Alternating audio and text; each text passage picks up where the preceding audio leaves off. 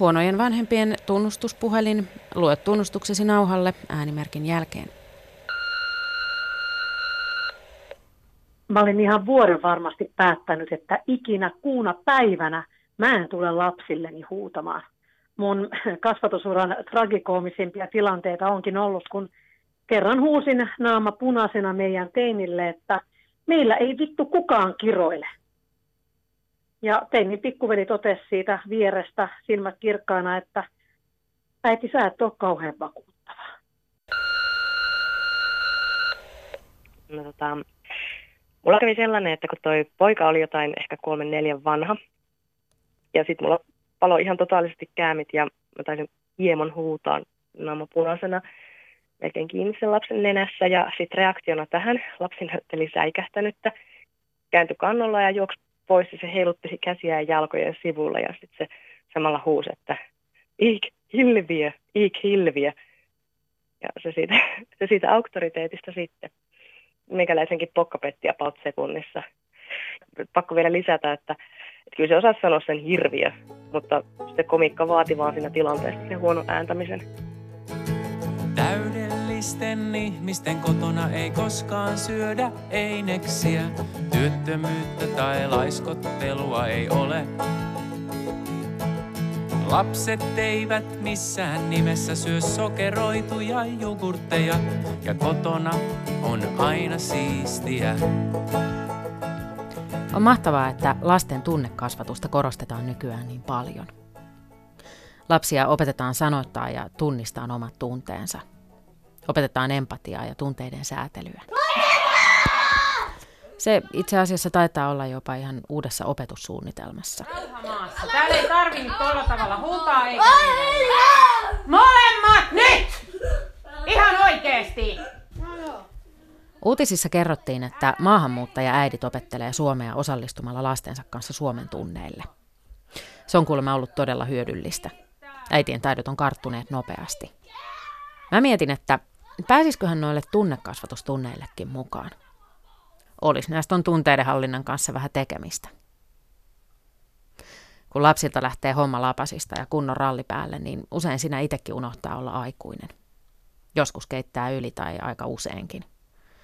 Tulee huudettua, tulee annettua katteettomia uhkauksia, tulee kiristettyä, tulee retuutettua väkisin hammaspesulle, tulee oltua ilkeä. Niin ihania kuin lapset onkin, niin kyllä ne myös osaa kaivaa musta esiin kaikkein huonoimmat puolet. Välillä tuntuu, että järki lähtee. Hei, nyt molemmille tiedoksi, että se, joka tätä riitaa vielä jatkaa, saa välittömästi pelikiellon.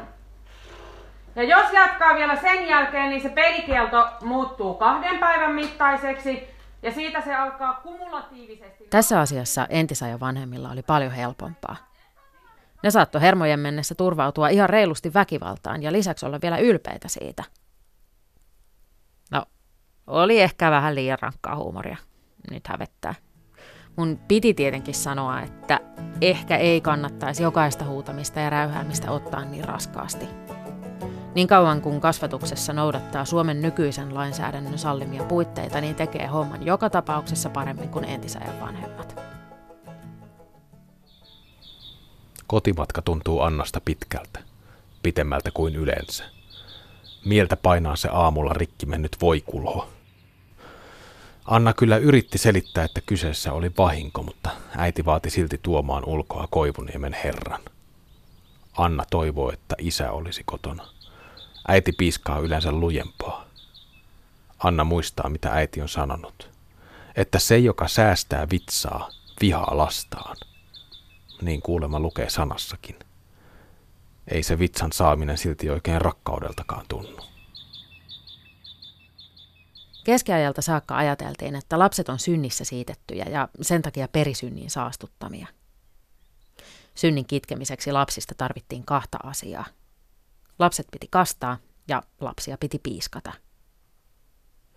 Synti näkyi lapsissa kiukutteluna, oikutteluna ja vanhempien tahdon vastustamisena. Kaari Utrio kertoo kirjasarjassaan Familia, eurooppalaisen perheen historiaa, että vakavin virhe, jonka vanhemmat saattoi lasten kasvatuksessa tehdä, oli hemmotteleminen. Kurittomista lapsista, joille vanhemmat vain hymyili, kasvoi palkkasotureita, murhaajia ja rikollisia – Tiukalla kurilla lapselle opetettiin itsehillintää.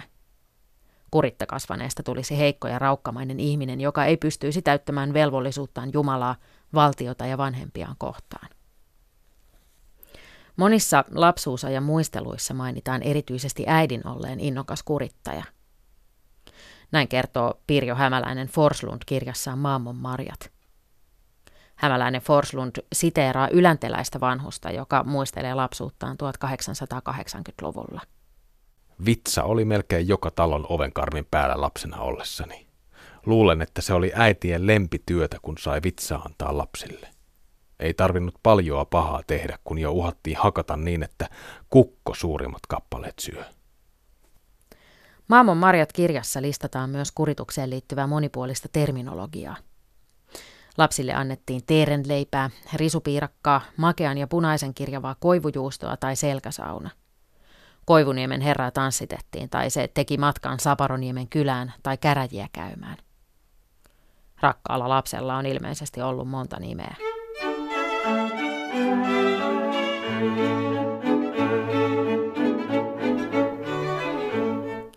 Englantilainen filosofi John Locke esitti vuonna 1693 mullistavan ajatuksen. Ehkä lapsi ei olekaan syntymästään saakka syntinen perisynnin saastuttama olento.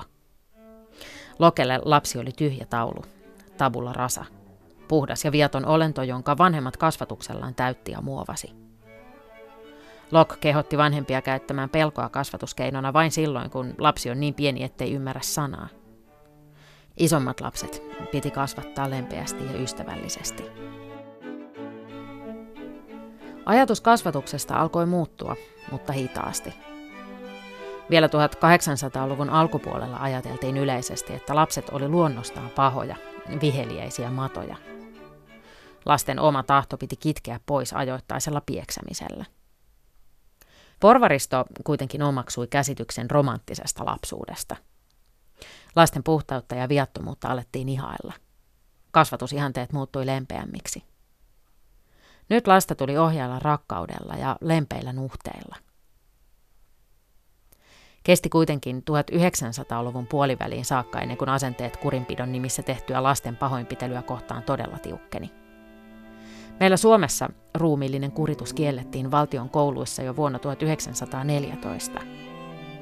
Vanhempien kuritusoikeus poistettiin rikoslaista 1979 ja vuonna 1984 ruumillinen kuritus kiellettiin Suomessa kokonaan, toisena maana maailmassa.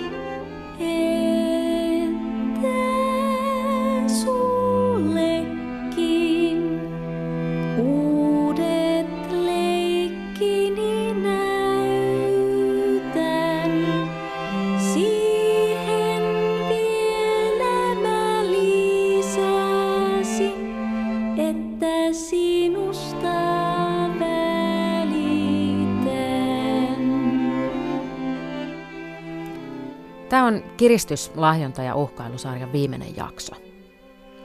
Sarja syntyi tarpeesta lohduttaa ja lohduttautua. Tuntuu, että me nykyvanhemmat otetaan vanhemmuudestamme ihan kauheita stressiä ja murehditaan liikaa pärjätäänkö ja osataanko me ja ennen kaikkea tehdäänkö me kaikki oikein. Tutustuminen huonon vanhemmuuden kulttuurihistoriaan on osoittanut, että itse asiassa meillä menee aika hyvin – Me ei hakata lapsiamme, me ei kiedota niitä sydämenlyönnit hidastavaan kapaloon, me ei aiheuteta niille ripulia syöttämällä huoneen lämmössä seissyttä lehmänmaitoa likaisesta lehmänsarvesta, me ei lähetetä niitä pariksi ensimmäiseksi vuodeksi imettäjälle, eikä me seisoteta niitä luustoa vääristävässä reikätuolissa. Me ei enää myöskään pelotella lapsia nukkumatilla, joka repii silmät päästä. Mitä me siis oikein stressataan? Kaikkina aikoina vanhemmat on ihan varmasti tehneet ratkaisunsa parhaan tietonsa mukaan ja lastensa parasta ajatellen. Kaikki entisajan idioottimaisetkin ratkaisut on pyrkineet siihen, että lapsista kasvaisi hyviä ihmisiä, joilla on yhteiskunnassa hyvä tulevaisuus ja paras mahdollinen elämä. Samalla lailla me itse toimitaan parhaamme mukaan, eikä oikeastaan enempää voi keneltäkään vaatia. Mutta uskokaa tai älkää, me nykyvanhemmat ei olla keksitty huonon vanhemmuuden potemista. Kaari Utrio kertoo Familia-kirjasarjan neljännessä osassa. 1700-luvun keskiluokan päiväkirjoista käy ilmi, että modernit vanhemmat tunsivat itsensä usein kyvyttömiksi kasvatustehtävän edessä. Moni äiti omisti lapsille jokaisen valveilla olon hetkensä eikä sittenkään tuntenut tehneensä tarpeeksi. Murrosaikojen ongelmat rasittivat perheitä. Entinen suoraviivainen tottelevaisuuskasvatus ei enää ollut kylliksi, mutta muuta mallia oli vaikea löytää. Mä oon jokseenkin varma, että myös ennen 1700-lukua vanhemmat tunsi kyvyttömyyttä kasvatustehtävän edessä. Vaikka 1700-luvun vanhempia rasitti uudenlaisten kasvatuskäsitysten omaksuminen, niin toisaalta heidän riemunaan oli pienenevä lapsikuolleisuus. Luulen, että varhaisemmat sukupolvet on kokeneet melkoista riittämättömyyden tunnetta, ihan vain sen takia, että lapsia oli niin vaikea saada pysymään hengissä. Kaari Utrio kuvailee myös 1920-luvun saksalaisten tehdastyöläisnaisten arkea. Päivät tehtaalla oli pitkiä. Sen jälkeen kotona odotti raskaat kotityöt. Ja kaiken tämän jälkeen naisille jäi huono omatunto, koska he ei mielestään olleet riittävän hyviä äitejä lapsilleen. Aivan järjettömän tutulta kuulostaa erään 44-vuotiaan tehdastyöläisen pohdinta. Hän murehtii, kuinka sama kiire jatkuu viikosta viikkoon ja kuukaudesta toiseen. Hän suree, että aika on niin kortilla, ettei lapsille ja äidille jää ainuttakaan ilon hetkeä. Nainen kertoo usein ajattelevansa arkisten murheiden lisäksi, että missä on lasten iloiset lapsuusvuodet, missä nuoruusaika, kun he ovat vailla kauneinta, äidin rakkautta. Ja just tossahan se syyllisyyden tunne kiteytyy. Että koskaan ei ole tarpeeksi aikaa ja energiaa panostaa lapsiin, kun on niin paljon muutakin. Ihan samat tunnot on vuoden 2019 ruuhkavuosi vanhemmalla kuin saksalaisella 20-luvun tehdastyöläisellä. Ja sama syyllisyysmeininki jatkuu 1950-luvulla. Kaari Utrio kirjoittaa. Kodin voi pitää puhtaana ja vaipat silitettyinä. Lasta voi kellon tarkasti pitää ulkona neljä tuntia joka päivä, niin kuin vielä 1930- ja 40-luvuilla neuvottiin. Mutta kun hyviltä vanhemmilta ruvettiin 1950-luvulta alkaen vaatimaan vielä hellää ja rikasta vuorovaikutusta ja loputonta rakkautta, vanhemmat alkoivat väsyä. Korkeita ihanteita tavoitellessaan he uupuivat ja tunsivat epäonnistuvansa. Vanhemmuuteen siis ilmeisesti kuuluu se, että koko ajan ollaan vähän huolissaan. Kai sitä voi kutsua välittämiseksi ja rakkaudeksi. Oman pärjäämisen lisäksi kuuluu tietysti olla huolissaan myös lapsista. Nythän puhutaan paljon siitä, kuinka jatkuva ärsyketulva tekee lapsista levottomia ja keskittymiskyvyttömiä. Tätä mä oon itse potenut paljon. Että tuhoanko mä lasteni psyyken, kun ne saa liikaa ruutuaikaa, kun ne ei yhtään jaksa autossakaan istua ilman kännyköitä. Että olisiko parempi käskeä niiden leikkiä jollain puuleluilla vielä 13-vuotiaanakin ja antaa siellä autossa repiä toisiltaan silmät päästä. Olisiko se kehittävämpää kuitenkin? Myös tähän huoleen mä löysin helpotuksen tutkimalla historiaa. On nimittäin niin, että nykyajan tuoma ärsyketulva ja sen aiheuttama levottomuus on huolestuttanut kasvattajia aina – Ihan riippumatta siitä, onko se nykyaika sijoittunut jonnekin vuoden 400 ennen ajanlaskun alkua tienoille, vuoteen 1921 vai vuoteen 2019. Juuri siten tulee useista lapsista hermostuneita, että niille tarjotaan liian paljon ja liian nopeaan aina vain uusia vaikutelmia. Monikin lapsi saa yhtä mittaa uusia leluja. Se tutustuu uusiin leikkitovereihin, uusiin ihmisiin. Sen ympäristö vaihtelee muutenkin joka suhteessa. Sitä viedään aina kylään näytteille uusissa vaatteissa ja pitemmillekin matkoille se pääsee mukaan. Tästä on seurauksena, että aivot eivät jaksa mitään vaikutelmaa perinpohjaisesti sulattaa tai eritellä. Aivot joutuvat perinpohjaiseen kiihotustilaan. Lapsesta tulee vähitellen pintapuolinen ja hermostunut ihminen. Jos ei kiinnitä huomioon muutamiin vähän vanhahtaviin sanoihin ja siihen, että tekstissä ei mainita kertaakaan ruutuaikaa, voisi ihan hyvin kuvitella, että äskeinen sitaatti on Jari Sinkkosen tai jonkun muun tämän ajan kasvatuskurun kynästä. Nykyaika tarjoaa liikaa virikkeitä ja sen takia lapset on levottomia. Lapsia pitää suojella viriketulvalta. Teksti on kuitenkin lähes sadan vuoden takaa. Sen on kirjoittanut Arvo Ylppö vuonna 1921 ja se löytyy kirjasta Lapsista ja vanhemmista, neljä esitelmää. Jo 1800-luvulla tiedettiin, että yhä kiihtyvä moderni aika on vaaraksi lapsille ja nuorisolle ja aiheuttaa heissä levottomuutta. Ja jo Platon, joka eli reilusti yli 2000 vuotta sitten, ilmaisi huolensa siitä, että lapset on epävakaita – niiden tapa vaihtaa leikkejä päivästä toiseen oli Platonin mukaan kertakaikkiaan vaarallista. Sen lisäksi, että nykyaika synnyttää levottomia lapsia, se takuu varmasti turmelee nuorison. Jokaisella nykyajalla on tähän omat erityiset keinonsa. Nykyään syytetään ruutuaikaa ja virtuaalimaailmaa, Ennen on oltu huolissaan muun muassa Aristoteleen filosofian, itsesaastutuksen, tanssimisen, kansanlaulujen, liiallisen kirjojen lukemisen ja rock'n'rollin rappeuttavasta vaikutuksesta nuorisoon.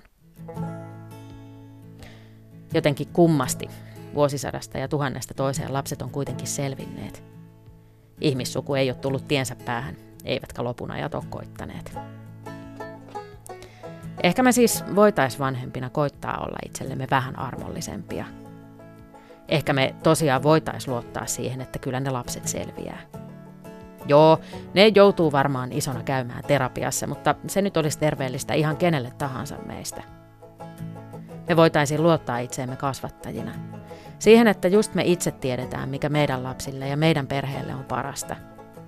Tai vähintään me voitaisiin luottaa siihen, että me tehdään parhaamme niillä olosuhteilla, tiedoilla ja taidoilla, mitä meillä on – ihan niin kuin ne kaikki entisaikojenkin huonot kasvattajat on tehneet. Parhaamme tehdään ja katsotaan, mihin se riittää.